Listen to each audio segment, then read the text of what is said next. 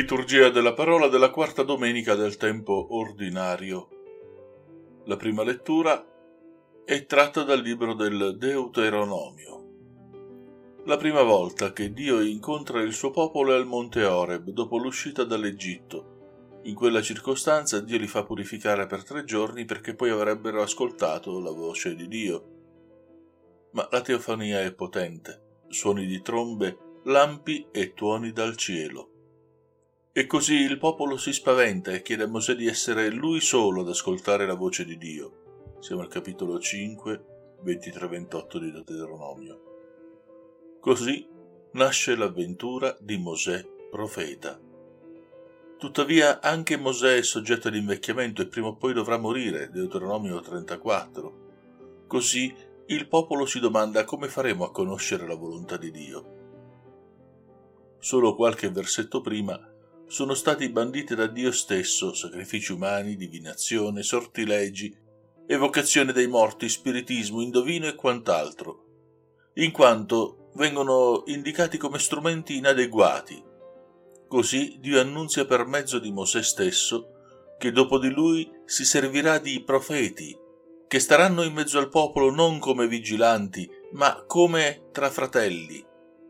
Dio porrà le sue parole nella bocca del profeta, che quindi sarà ascoltato con considerazione, mentre il profeta che avesse la tentazione di farsi profeta di altri dei o di far dire a Dio quello che vuole lui, sarà lapidato perché falso profeta. La seconda lettura è tratta dalla prima lettera di San Paolo Apostolo ai Corinzi, in particolare al capitolo 7, in cui Paolo cerca di rispondere ad alcune domande fatte pervenire proprio dalla comunità dei Corinzi. Il tema è quello del matrimonio. Paolo dice che chi non è sposato ha la vita più facile, perché deve sforzarsi di piacere solo a Dio, mentre chi è sposato deve preoccuparsi anche delle cose del mondo, ovvero delle cose di questa vita terrena, ad esempio piacere anche al marito o alla moglie. Tuttavia Paolo parla da convertito assunto alla dignità di apostolo, e non dà comandi ma consigli. Lui stesso, solo un paio di versetti prima del brano di oggi, aveva detto: «Non ho alcun comando dal Signore, ma do un consiglio come uno, che ha ottenuto misericordia dal Signore e merita fiducia». E così richiama i Corinzi a vivere secondo la vocazione che hanno ricevuto. Ancora, proprio nei versetti che precedono il brano liturgico, Paolo aveva appena consigliato: ti trovi legato ad una donna, non cercare di scioglierti, sei sciolto da donna, non andare a cercarla.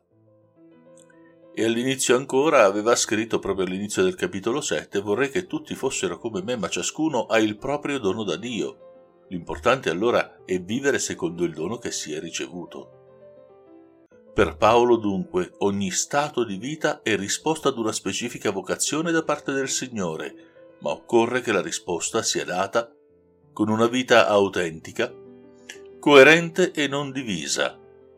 Ciò è possibile solo ascoltando consapevolmente, in modo continuo e profondo, la parola di Dio.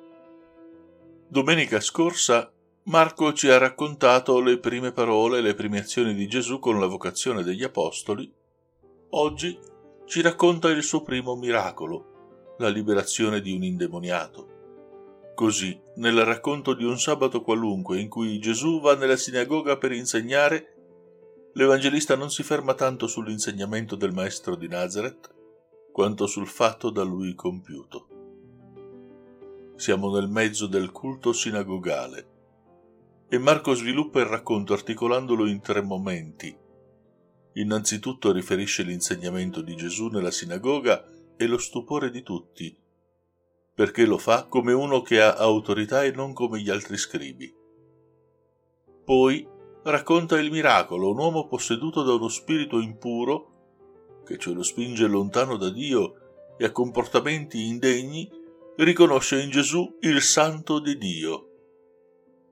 E così lo spirito impuro contesta con arroganza a Cristo il suo diritto di intromettersi. Da ultimo, Gesù prima comanda allo spirito impuro di tacere, poi di uscire da quell'uomo. Si tratta cioè di un esorcismo. Marco si sofferma quindi sullo stupore generale che colpisce i presenti. Ancora più grande dopo il miracolo, gli interrogativi sono facilmente comprensibili nei presenti. Che cosa significa questo? Che cosa comporterà per la loro vita? In particolare si sottolinea la differenza tra il modo di predicare degli scribi e quello di Gesù. Gli scribi commentavano i testi sacri riportando e citando le tradizioni antiche. Gesù insegna invece come uno che ha autorità, cioè egli parla a nome proprio, con la propria autorità. Avete inteso che fu detto, ma io vi dico. Parla con la coerenza della vita, diversamente dagli scribi e dai farisei che dicono e non fanno. Ecco perché la sua parola è così forte da mettere in fuga il demonio stesso. Abbiamo quindi da una parte gli scribi, che presentano la parola di Dio con tanti formalismi e poca autenticità, dall'altra Gesù che presenta la volontà di Dio come un seme che, calato nella nostra vita, potrà portare frutti abbondanti. A risentirci alla prossima settimana.